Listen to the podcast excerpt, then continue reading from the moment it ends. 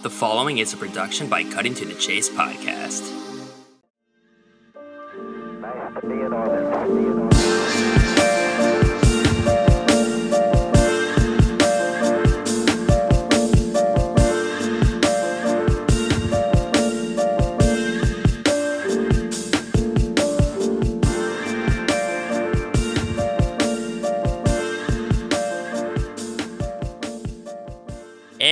Baker, what's up? It's been a while since we've been able to hang out and talk and just watch some boxing like we used Yeah. to. So, Will and I, we go back to uh, Longwood University. He was in uh, undergrad, I was in grad school, and you know, around that time, the uh, that one night, um, it was the night at like the Chinese restaurant. We just kind of met up there, and then uh, I think that like you and I, we we were I, I think that I was mentioning, hey, you know, I'm into boxing. You know, we're probably going to go back and watch some matches. You want to come along? And the one thing that uh, I noticed about you was that you would you hadn't really watched boxing at all, but then Right. your way into boxing was comparing certain things that I'd say to baseball. You'd always go back to baseball. You'd be like, "Oh, so it's like in baseball." Whenever I'm like, "Yeah, I guess." yeah, you know, I don't even remember. I, I, I um, it was funny because you were telling me last night, or not last night, but a couple days ago to watch the Porter Spence fight. So I was watching that. I found that that was a good fight. But you know, I was watching that, and I was remembering those times where I would be like trying to uh compare it to like hockey or something in other sports, just to be like, oh yeah, okay, like this, I get it. Yeah, It kind of reminds me. There was, uh, I think it's my cousin. I had a conversation with him about uh, creative writing, and he told me he had only read one book, and it was uh, The Hobbit. So he only read The Hobbit, and so when I would be talking to him about like you know creative writing techniques, he he'd just always say stuff like, "It's like in The Hobbit." I don't know. That just kind of reminded me Oh, of it. The funny thing is, just like you were saying, I had never watched boxing, or I, I had never really watched boxing much before. But yeah, those times were fun. I was so Yeah. used to just watching like boxing as like a solitary hobby. Like I didn't have anybody to watch Yeah. boxing with. And so I was like, you know, gaining all of this knowledge, constantly like addicted to the sport and I had nobody to talk to about it. It was kind of sad. Yeah, well, it, it was fun because I mean, like you said, it was you probably never expected to have any kind of like hangouts around it, and it became kind of a theme that year, whether it was me and you or Simeon or other people. It was fun just Yeah. to, and you know, I look back on those days. That's what. I, so when I, even as just a very casual boxing observer now, it's it's like I just remember 2013 was like the year I was about to graduate, and we were just watching fights. It was fun.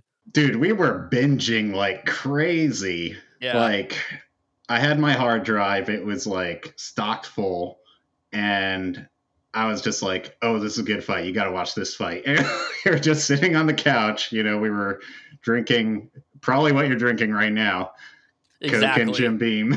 Yep, yep. we fixed up that cocktail and uh, we would just go. Yeah, it was apropos for the day because if we were going to talk Oh, yeah. boxing, I had to get the Jim Beam back in the mix. I mean, I, I fell short because my car's not working, so I wasn't able to, you know, run however miles it was to get to uh, the liquor store in order to actually make this appropriate. But I did get beer, and Well- I think that I need to crack one open. I was going to say if it's it's at least one drink or the other. Of all the fights we watched and just binging, I, I doubt there was ever a day where we didn't have something at That's least. true. So, what was one fight that you always just like remember back from those days? it's funny because I don't even know. I, I you, probably showed me the fight, and I can't even remember the specific boxers, but you'll know.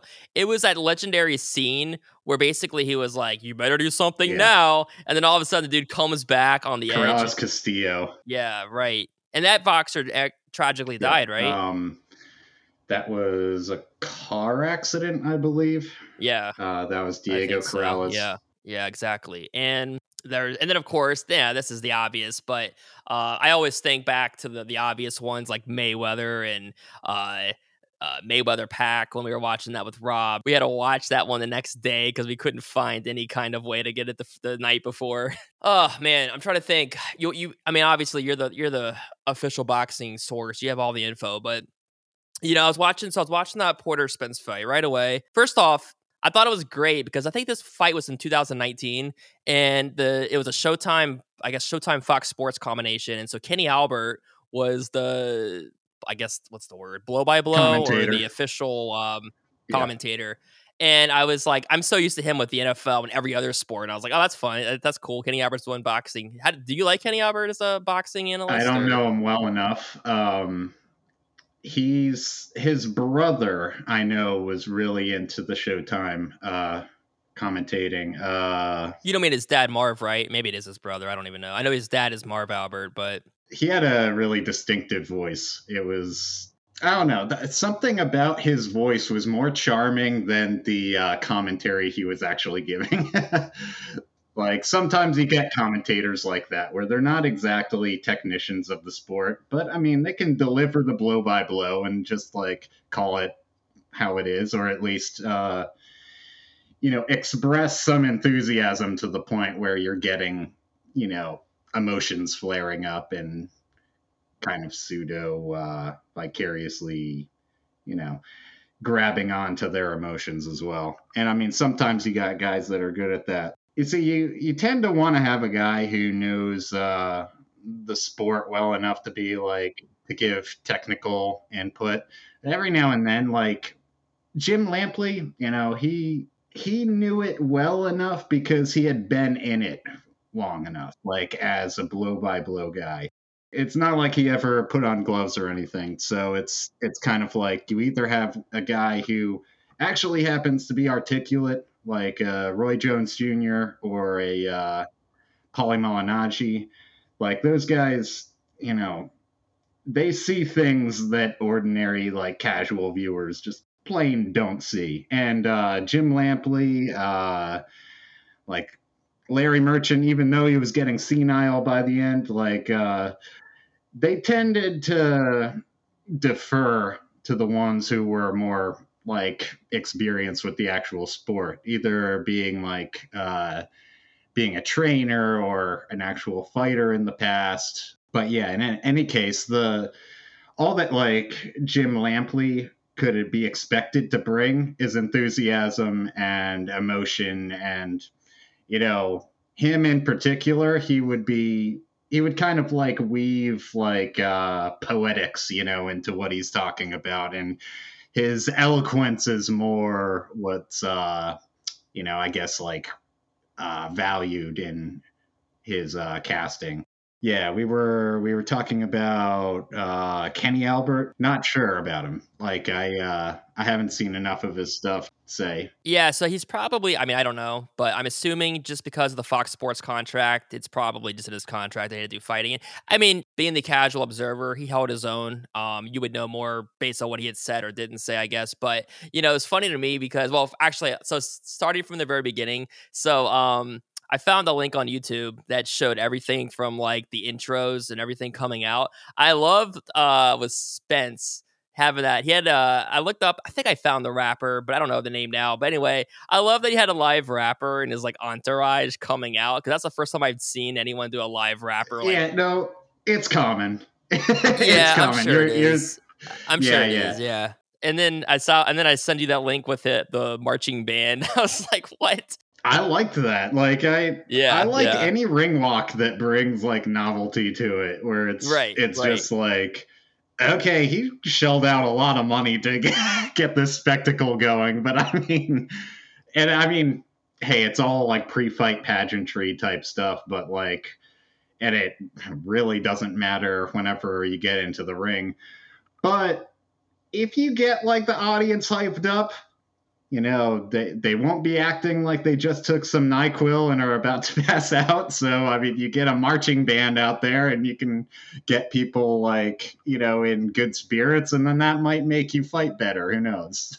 Yeah i liked it. Yeah it i think cool. that that's and kind then, of the purpose of the ring walk. Right and then you know during i think it was about they were like four or five rounds in and they went back to the pre-fight analysts, and I think it was Keith Thurman said that uh, he, I think he said he had basically he had Porter winning every round, and when they come back to Kenny Albert, he was like, "What do you guys think?" Yeah. You know, talking about like Lennox Lewis, and they were like, "Well." It depends on what fight he's watching, but it's been a pretty even fight. And it seemed like there was sort of like this, like he's got basically he has Porter winning every round, but everybody else is like, no, it's been pretty even. So it was just kind of funny to me. See, there's that's always an interesting situation because whenever it cuts to the fighters, or if it cuts to somebody like in another area, they kind of have their own group think Yep. where they're all talking about, oh man, Porter's really laying it on right now. But then there's also like politics involved with that. Their fighters themselves, they're actually involved in you know, having to face one fighter or the other fighter, they might politically need to bash one fighter versus another fighter just to, you know, kind of like raise the stakes or raise like kind of the, uh, not stakes, but the value of one of the fighters. Right. Because Porter going into it, he was kind of the underdog. And you'll find that whenever you get like an outside view, objectivity kind of gets squishy because they uh, they might talk to a person who's just elsewhere, and then that person will say, you know, speaking from like his feelings that he likes Porter, he's going to be saying like, "Oh yeah, I have Porter winning every round." And whenever you get into that mentality, it's kind of like, yeah, you're you're full of shit because like you're you're Yeah. already just kind of saying like, hey, you know, you should be dominating this guy because he's the quote unquote underdog, but since you're not dominating him, I'm going to give him every round. You know, you, you never really know what kind of mentality a person's having whenever they're watching a fight, but one thing that it, you, you tend to do whenever you're you're more than just like a casual is you pay attention to like uh commentators and every commentator has their own like sense of integrity.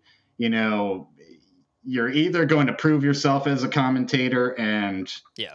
if you're a person who's been watching the sport more than being a casual you'll be paying attention to what commentators to actually listen to and then what commentators who say things that you're just like yeah shut up i want to listen to the other guy Yeah. I guess is Keith Thurman kind of is that how you kind of view him? Is he kind of just like whatever, or do you consider him pretty pretty knowledgeable? Keith Thurman is an emotional guy, and I think that he tends to talk with his emotions. And whenever that happens, you kind of lose a bit of objectivity. Yeah, you know, it's interesting too at the end. So I did think, I mean, looking at it, it seemed pretty even, but I, I, I knew going in, they said that everybody pretty much had Spence winning. And then, you know, of course, it was a split decision in the end. Did you agree with the way the, not that he won, but did you agree with the split? I guess it was pretty even, right? Until that knockdown late. I think that was like the 11th or 12th round. I think it was 11th round. Okay, so the way that I saw the fight was uh, mostly it was Porter was pretty much driving the narrative uh, because he was the busier fighter. He was he was constantly throwing a higher punch output than Spence, even though you know Spence already also had a pretty high output. That's kind of like what the narrative was going into the fight. That one person was going to be throwing more, I just about uh, everything, including the kitchen sink, at the other guy.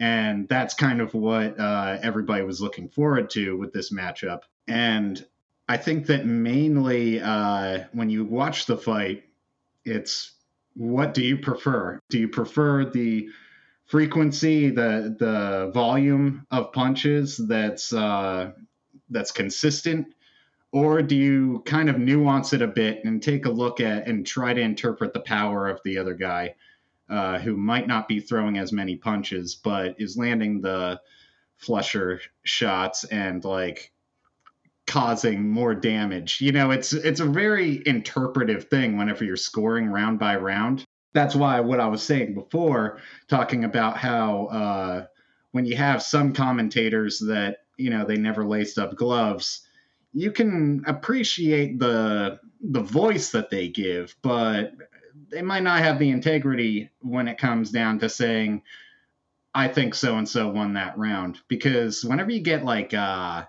you know a fighter or i mean if you get like Emanuel Steward the uh, the trainer who passed he was able to pick up on things that it's just like you know somehow he's able to say stuff like uh-oh he's in trouble and all of the other guys are just like what are you talking about? You Yeah. know he'll he'll be pointing out like all these things where it's just like i, I was watching that. I don't, I don't see what you're talking about. And then he gives that clear warning and then in the next round you know sure enough catastrophe happens. So like whenever you're listening to people uh, say, "Oh, I think so and so won that round," there's a graduation of like, okay, there's an elementary knowledge of a person who's never been in a fight, a person who is more just kind of like a voice. Uh, he might have an elementary knowledge of what he's seeing on the screen. And that's kind of be, to be taken with a grain of salt. But then a guy who uh, um, who might know better, you know, he might be picking at little nuances that makes him believe that one other fighter won that round. But see, the thing is, like, we expect that we're holding uh, we're holding these judge to a high degree of criticism. And I'm not saying that we should uh, be soft on judges by any means, because that's the that's the point of the sport you know you're you're supposed to interpret it and the judges are supposed to have a quote unquote objective viewing of it.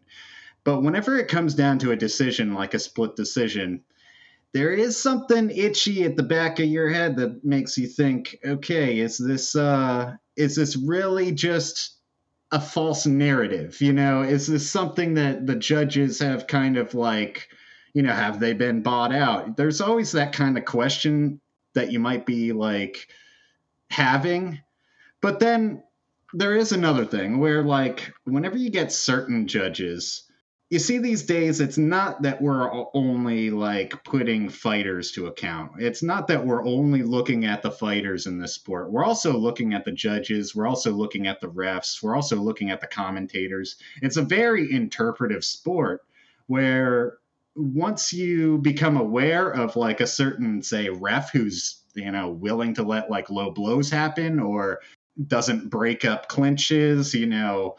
There are any number of criticisms that you're not just having on the fighters also having on the officials. But the thing with boxing is that everybody has a name. You know in uh in like the NFL or in like the NBA you know you're not going to be looking at one of the refs and being like oh I hate that guy you know you're not you're not remembering the guy who's wearing the black and white there. But in boxing they're uh they're the known suspects. When it comes down to it the whole sport is about interpretive criticism. You're going to be watching like the more you get into it it's not just about like fists flying. It's so much about politics. It's so much about they're constructing a narrative so that one of the boxers will win. You know, there's a high degree of that level of corruption in the sport where it's like, okay, we're we're planning on this just being a tune-up fight. We're just planning on uh, our fighter to win this fight because the script says this isn't the fighter they should be fighting. The fighter he should be fighting is the next fight. And so that's where the corruption gets involved. It's the whole business angle of boxing, where once you get past one fight and uh, you know, you you're looking down the road, the script says something that shouldn't be uh you know changed. That the the, the business of it is kind of like all right we're going to screw the underdog out of a win just because the underdog isn't who we want to be facing you know this other guy. So that's that's one of the aspects that you know you gotta hate about the Yeah. sport. It's not a 100% love affair with this sport for me at least. Like there are always things to hate. And uh you know whenever i've been talking to other like boxing fans it that's it's a clear consensus that there are always going to be things that people who are hardcore boxing fans will hate about the sport because it really isn't 100% about getting the best fight possible. It's closer toward getting the uh the fight that the the name of like it like golden boy like all of these uh sponsors and and and so forth they're they're kind of like directing the narrative more than the actual fighters themselves and so that's why when you get into a split decision there's always just kind of like a eh, you know an ugly feeling whenever that happens because you know if the only thing that's clear is a victory by knockout. That's the only objective, clear victory where nobody can argue with it. The guy got knocked the fuck out. He lost. yep. I think that was a pretty insightful breakdown. And I don't know, I, I, was drawing so many comps in my head talking about before when you were like how I would compare it to this sport or that sport. But yeah, go ahead. Like real fast, I was just thinking about, you know, it's it, it's like when I see baseball fans complain about the umpire, like, oh, I hate this umpire because he calls too many stri- or he doesn't call strikes here, he does this, or he's too uh he's he's ready to eject this guy or okay so it is in it is in other sports where where they do recognize bit, yeah. okay yeah, yeah, i was thinking that since like uh baseball and the nfl and all of those like i was thinking that like certain since there were probably way more refs than in boxing, yeah, probably they'd fade into the cla- uh, the crowd a bit more than right. boxing would. But you're yeah. saying that like, you know, it's pretty clear that there are like refs that actually gain uh, notoriety. Yeah, yeah, yeah. In fact, there's this one guy that comes to mind. This guy Joe West. Uh, he's an MLB umpire. He's been around way too long, like 40 or 50 years at this point. He has this notorious reputation for just. It's got to be his way. He likes to make a show of it on the field. He likes to eject the guy, put the attention on himself. But also, yeah. I was just thinking about this other comp was talking about kind of in boxing the certain style that might be playing out where a certain boxer might be it might be kind of even they're both kind of trading shots or one might be piling up the amount of you know punches or punches landed and i was just thinking like this is probably a weird comp but in hockey i was thinking about when just from the eyeball test when you're just watching it on tv you're not looking at any numbers but it just looks like one team is taking all these shots at the net and it looks like they're the more productive team. But then you look at it and it's like, well, of the 40 shots on goal, five of them were considered high danger chances. The rest were just quantity. It's, it's got to be quality over quantity. So it's it was just like, yeah, sometimes it's deceiving if you just think, okay, 50 shots on goal, but none of them were any chance of really going yeah. in the net. So and playing your playing your game, like uh, it's it's like whenever uh, say like Michael Jordan like does like a flashy dunk.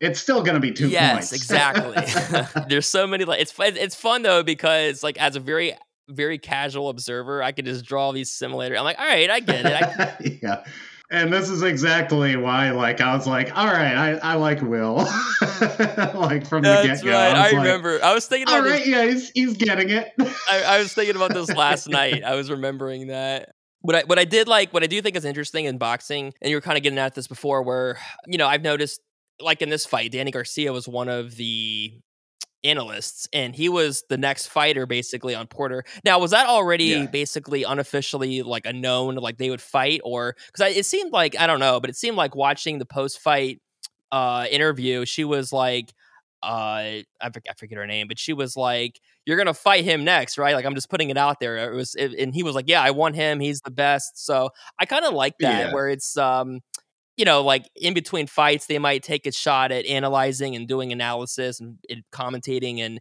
then it's like, yeah, he's my next target, basically. Right. That is always like, it's interesting because, uh, you know, thinking about like if you become a fighter and you get to that like high echelon where you're like in near like the top of the sport, where you can pick and choose like the names that you want to fight. You know, obviously you, you got to be in cloud nine to actually be there. Being put into that position it's really interesting because at that point you're you're now like making a brand out of yourself and you're choosing who to fight. And it's really like i don't know it's like it's kind of like uh I, I want to say it's like uplifting, but then there, there's kind of like an asterisk to it too, because it's like when you get into that area, you might not be the best promoter of yourself. Like you might actually have like some shortcomings when it comes down to like, you know, public speaking or something like that because all you you've been doing is fighting. And so it's really interesting how like I mean, we got the clowns out there. We got like Broner and and all of those who who are like extremely flashy and like just shit talking and like trying to make people either laugh or like trying to make people like just notice them a bit more than just their boxing and uh it's really interesting how if if you got a guy who has like person personality of cardboard then it's it's kind of like get off the screen. You know you as a viewer you're kind of like thinking along those lines where it's just kind of like oh this guy can't talk. But he wasn't uh, he, wasn't building those qualities you know. He he was only thinking about being the best in the sport and so it's really interesting to me how every single fighter who got up to that like top echelon also has to be a promoter for themselves. And so like I said, if you have a personality of cardboard, then it's it's just like maybe you won't get certain fights. And that aspect is kind of like unfair. Not, nothing can be final until like once contracts are signed. It's like it's definitely a contractual sport where they're always coming up with like all right these are the details that i want in the contract. And somebody's in charge of doing that. And so every fight itself is an event. And so because of that like there are there's so much like behind the scenes which you know kind of makes it so that every fight is is definitely different because it's not only different in the ring but it's also different outside the ring. And that can either be something that makes the sport itself very flavorful or it can make the sport itself very like uh i don't know like bitter because things can fall apart outside of the ring you know how long did it take for the Manny Pacquiao Floyd Mayweather fight to actually happen? It was like right. I, I might be like I might be hyperbolic in saying this, but it really did seem like it was close to like a decade.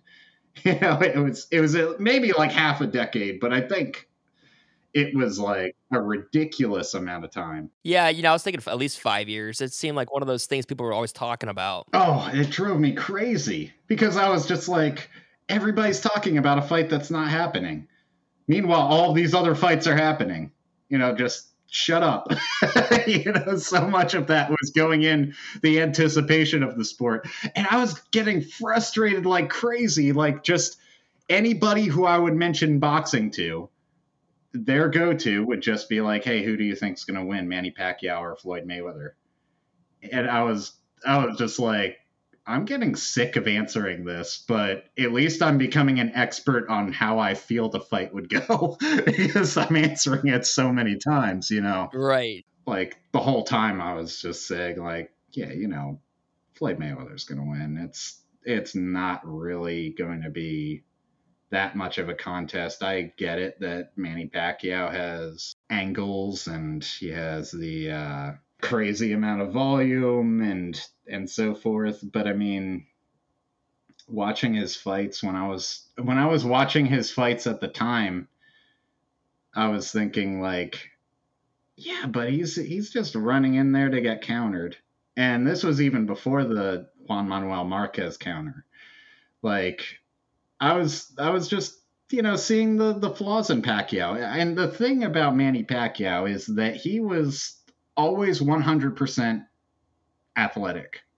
It was that was the mystique about him. And I I, I said 100%, but that was the mystique about him where his athleticism was ridiculous. But I mean, go as far as like Roy Jones Jr., his athleticism was ridiculous as well. He also didn't have a chin, you know. He got caught and uh, Roy Jones Jr. near the end of his career. I guess he had the fight against Tyson recently, but oh yeah, that's right. I, yep. I, can't believe I even I can't believe that was actually a thing. Like I, I never watched it, but in any case, uh, like Roy Jones Jr. was was 100% an athlete doing unorthodox things, and he was able to get away with it because his, his like his abilities were so insane. He kind of threw fundamentals outside, and he was able to get away with a lot of things that a normal fighter shouldn't be able to get away with. Same thing with Manny Pacquiao. Now, see, whenever you look at it that way, it's kind of like the real question becomes who's going to be the person to expose him? And that was always the thing in the back of my mind. I was like, well, obviously it's Floyd Mayweather. Floyd Mayweather is going to be the one to expose the weaknesses of Manny Pacquiao.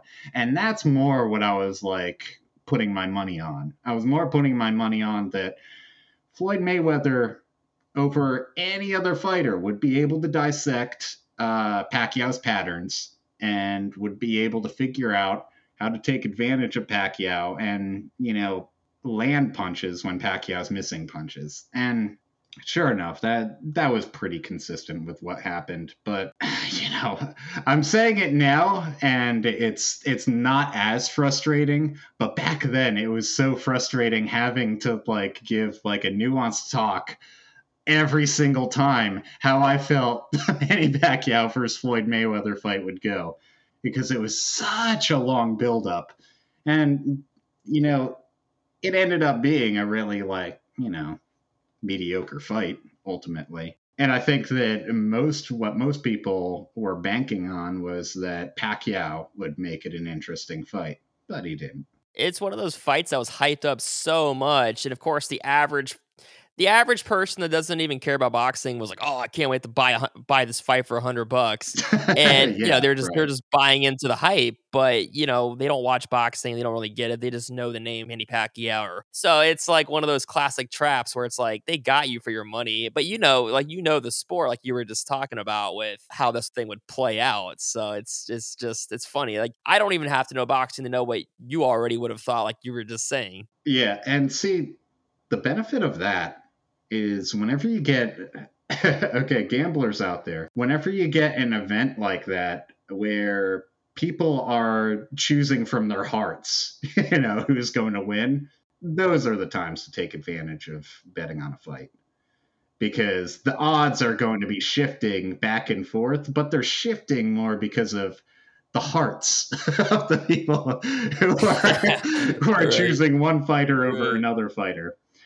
Now, see, for a while, I was I was pretty much betting on every fight, and you know the way that I did that was I would have parlays, and I would do really small money parlays that uh, would ultimately get me an okay amount of money. Really small, as in less than ten dollars. You know, kind of parlays that would give me maybe ten dollars. you know, because I was like, all right, I want to I would actually like pursue betting on every fight, but I don't want to bet on each individual fight. So the knowledge that came around through that was there are going to be times whenever people are swaying the odds by the popularity of the fighter themselves, uh, the fighters themselves. And one thing that I capitalized on was back whenever um, Okay, so there was this Thai fighter. His name was, uh, I think, Amnat Ruenroeng, and he was against this Chinese fighter. Can't remember his name, but he was the popular one, which is ironic. But the thing is, I studied up on like they had fights in the amateurs, and so I was like, I was looking into that. I was looking into the specifics of how their fights went, and I was like, all right, I'll go on YouTube and I'll uh, I'll look up Amnat Ruenroeng, and then I would uh, look at Amnat's uh, style, like how he fought, and then I would look at uh, the the Chinese fighter. He was uh, he was the gold medalist from the Olympics. Um, those of you who know know his name. I can't think of it right now. And I just realized that Amnat Ruenroeng's style is not good for this guy. And so going for like watching from fight to fight, I was kind of taking stock in the fact that this Chinese fighter, he had uh, he had like the glamorous uh, veneer of having like just the gold medal from the Olympics. You know, it's kind of like if you're trying to uh, publish a short story and you previously got published in the New Yorker. You know, something like that, where it's it's just like, oh, you were published in the New Yorker. Well, obviously, I'm going to publish you. You know, you kind of have that that's that feather in your cap where it's like, oh, that's impressive. But it's it's not necessarily looking at the reality of things. And so if you are thinking about getting into gambling uh, on boxing, those are the things to capitalize on. And just pay attention to certain nuances that are like an objective truth about a certain fighter and look for objective like a, a, a, kryptonite you know look at a certain style that m- might uh, do extremely well against another style and then like you know toss aside all of the new yorker bullshit the feather and the cap of bullshit once you toss all of that aside then you can make actually some money in it but the main thing was whenever i saw that uh Ruenroeng had won two out of their three fights in the amateurs I was looking at Ruenroeng's fighting style. Very dirty fighter, very rough, very rugged.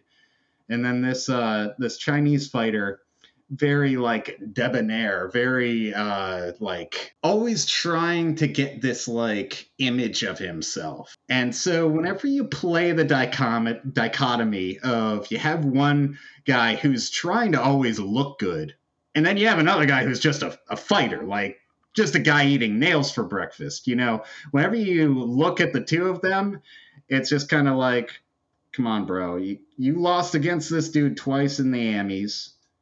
And here you got this guy who's eating nails. You were getting soft touches in your last few fights because, oh, you're the gold medalist from China.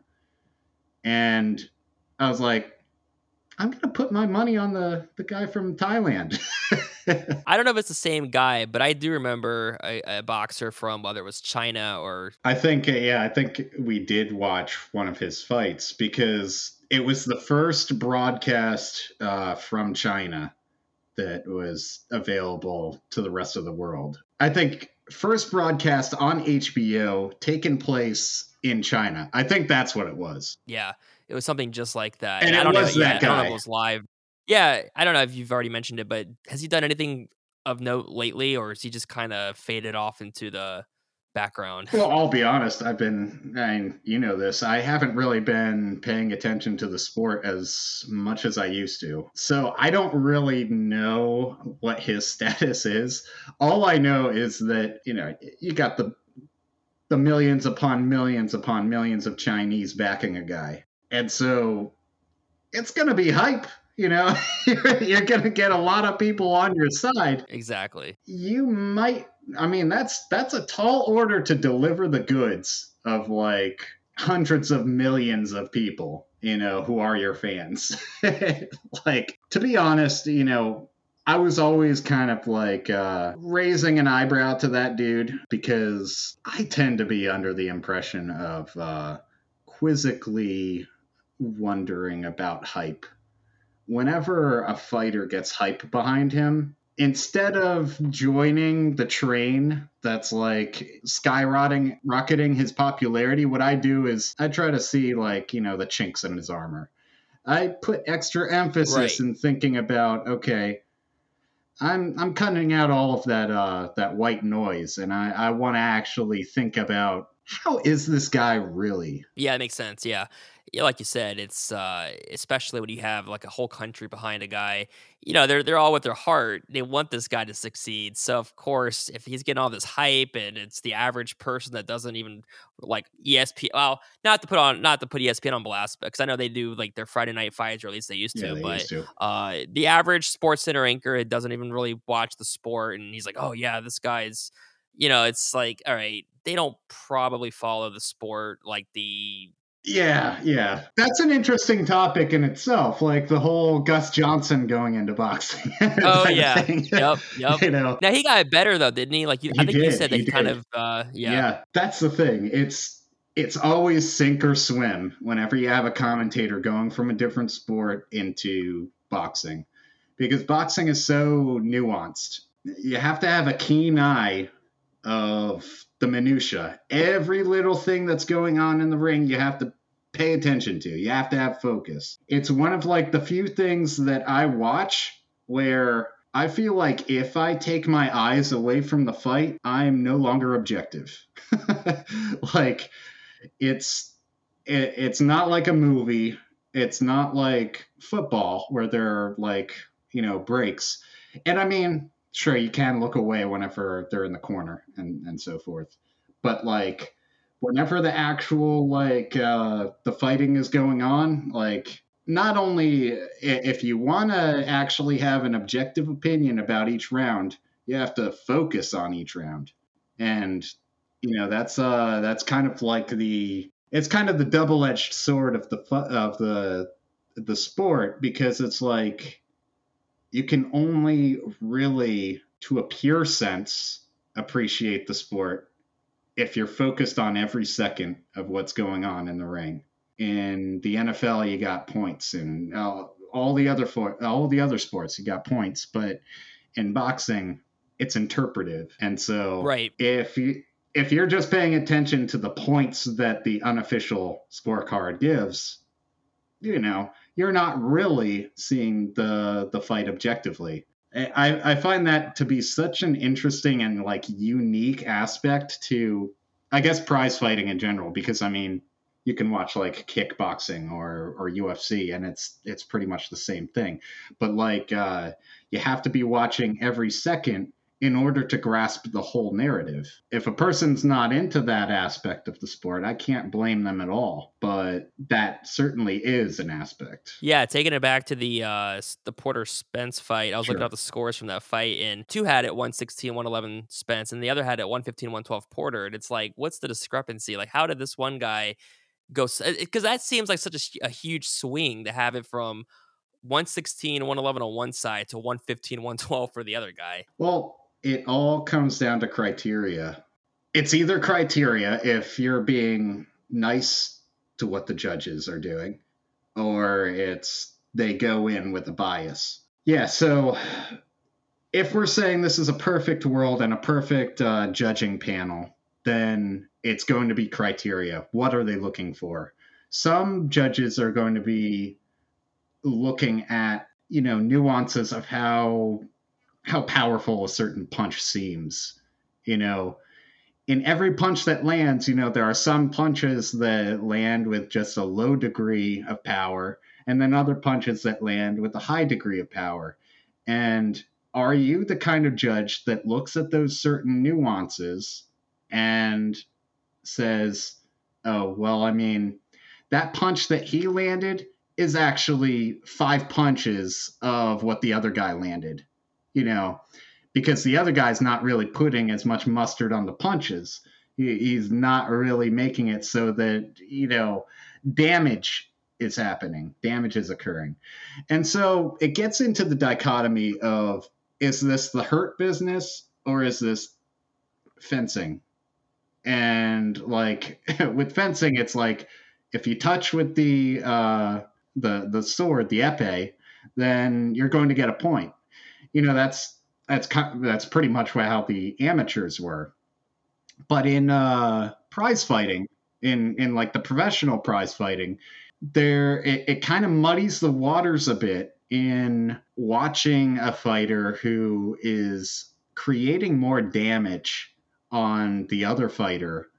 And you have to you have to question okay do i give the round to that guy who in my light seemed to have been uh, uh, creating more damage on the other guy than the uh, than the other opponent, or do I favor the uh, the punch output, the amount of punches that land, and I'm not even going to think about uh, how powerful the punches are.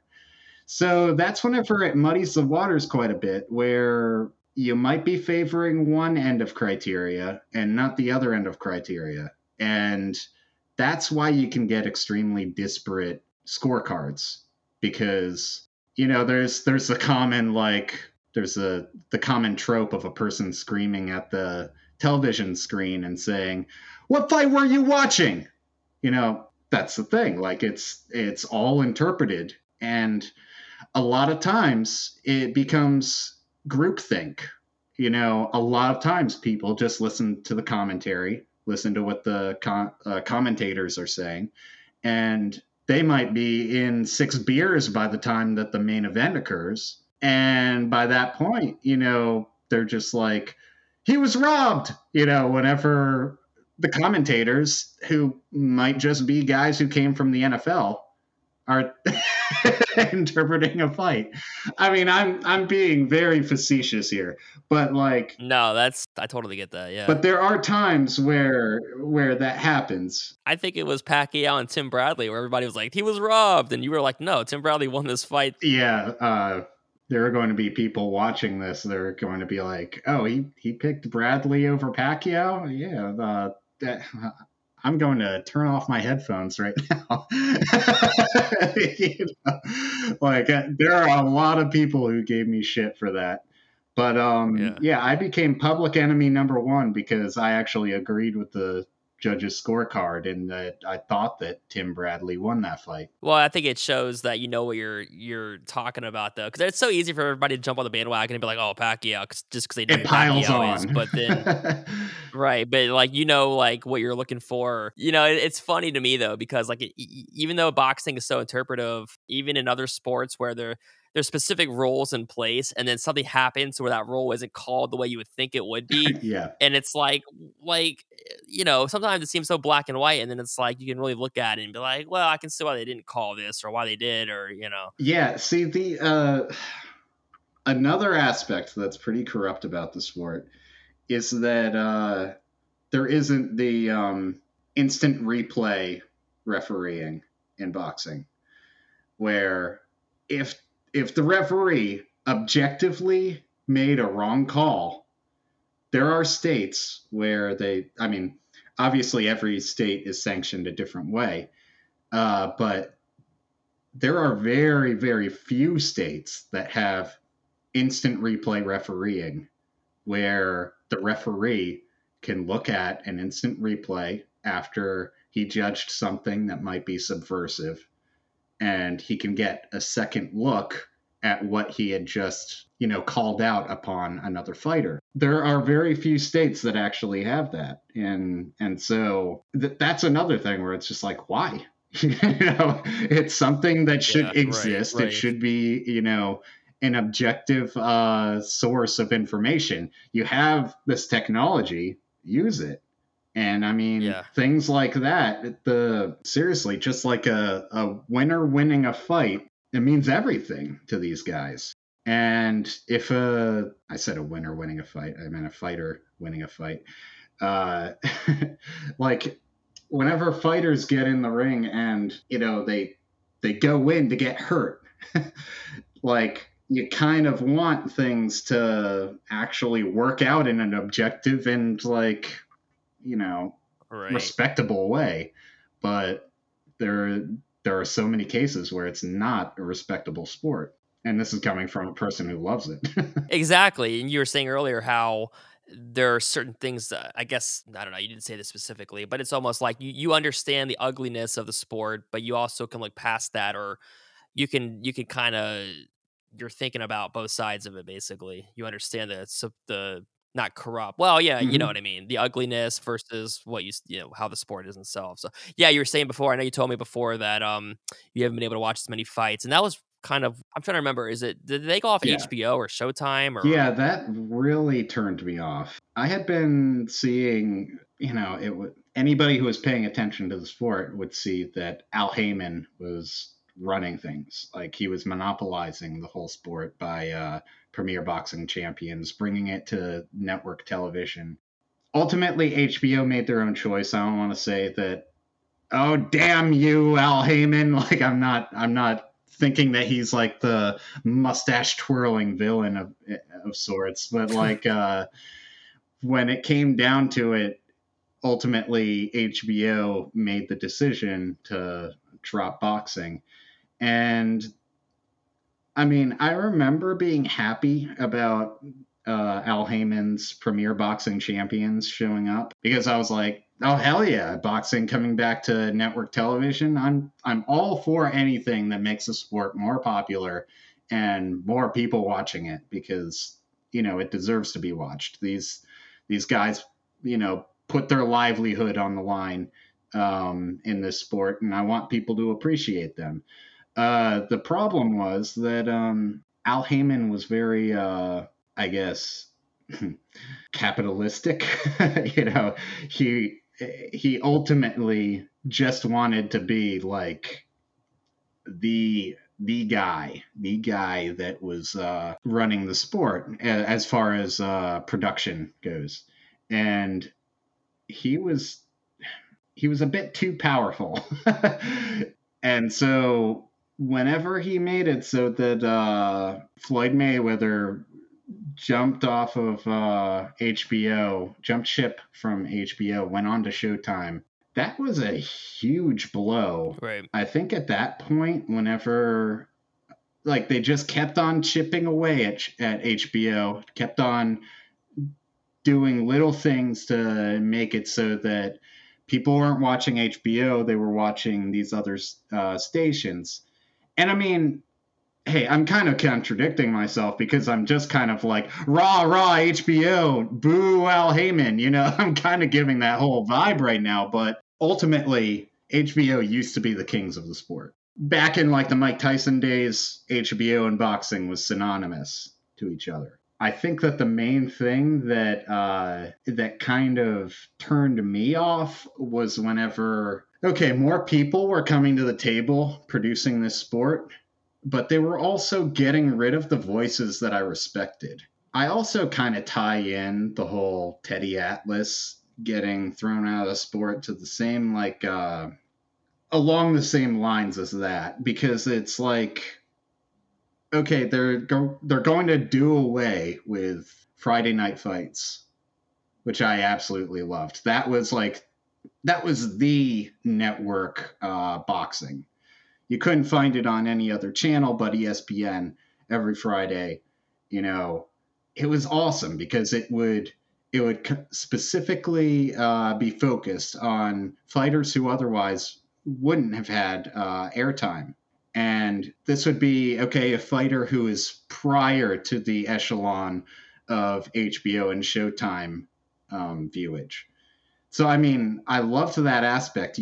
Back then, you had the gradualness. Before Friday, uh, before like ESPN or Friday Night Fights, you don't get televised. You gain exposure on ESPN, and then after that, if you prove yourself on ESPN, then you could probably get picked up by Showtime or HBO on one of the undercard fights.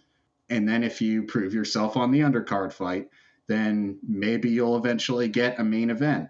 I loved how simple that was. Now that it's at the point where it's, uh, since you don't have those levels and pretty much everything is on network television, and I don't even know what station specifically because it was a complete mess whenever Al Haymon got involved and was just like, all right, I'm going to put this on Spike TV. I'm going to put this on uh, uh, Fox, you know, uh, it, like he, he came up with all of these different stations where I'm just like looking at the schedule. I'm like, okay, that's on Wealth TV.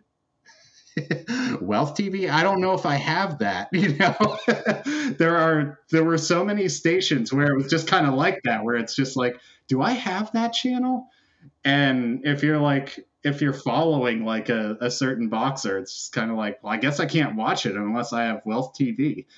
and uh, that was only one fight that I remember, but but there were like so many stations where it was just like they're all sister networks, you know. And since they're sister networks, it's just kind of like, all right, where is Premier Boxing Ch- uh, Champions going to be on now?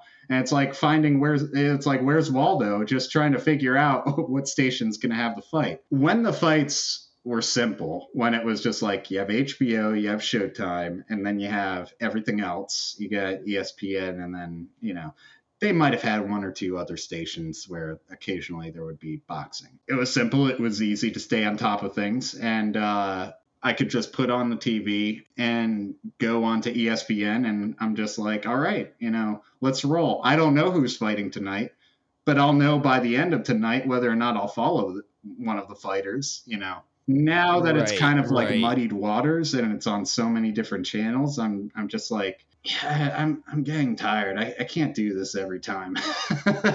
yeah, it's it's funny when you're talking about like Wealth TV or whatever. They had like an NFL game on. It was like only available on Amazon Prime, and I'm like, I don't even have Amazon Prime. Like, why would you do this? Why would you alienate your fan base? Exactly. It's like the most popular sport. Why are you putting it on a channel that no one gets? It's like, yeah. what are you doing?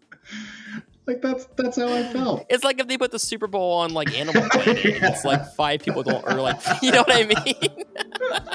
it's like I don't get that. What are you doing?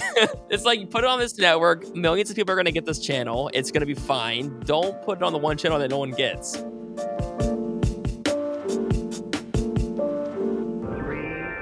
two, one, zero, zero.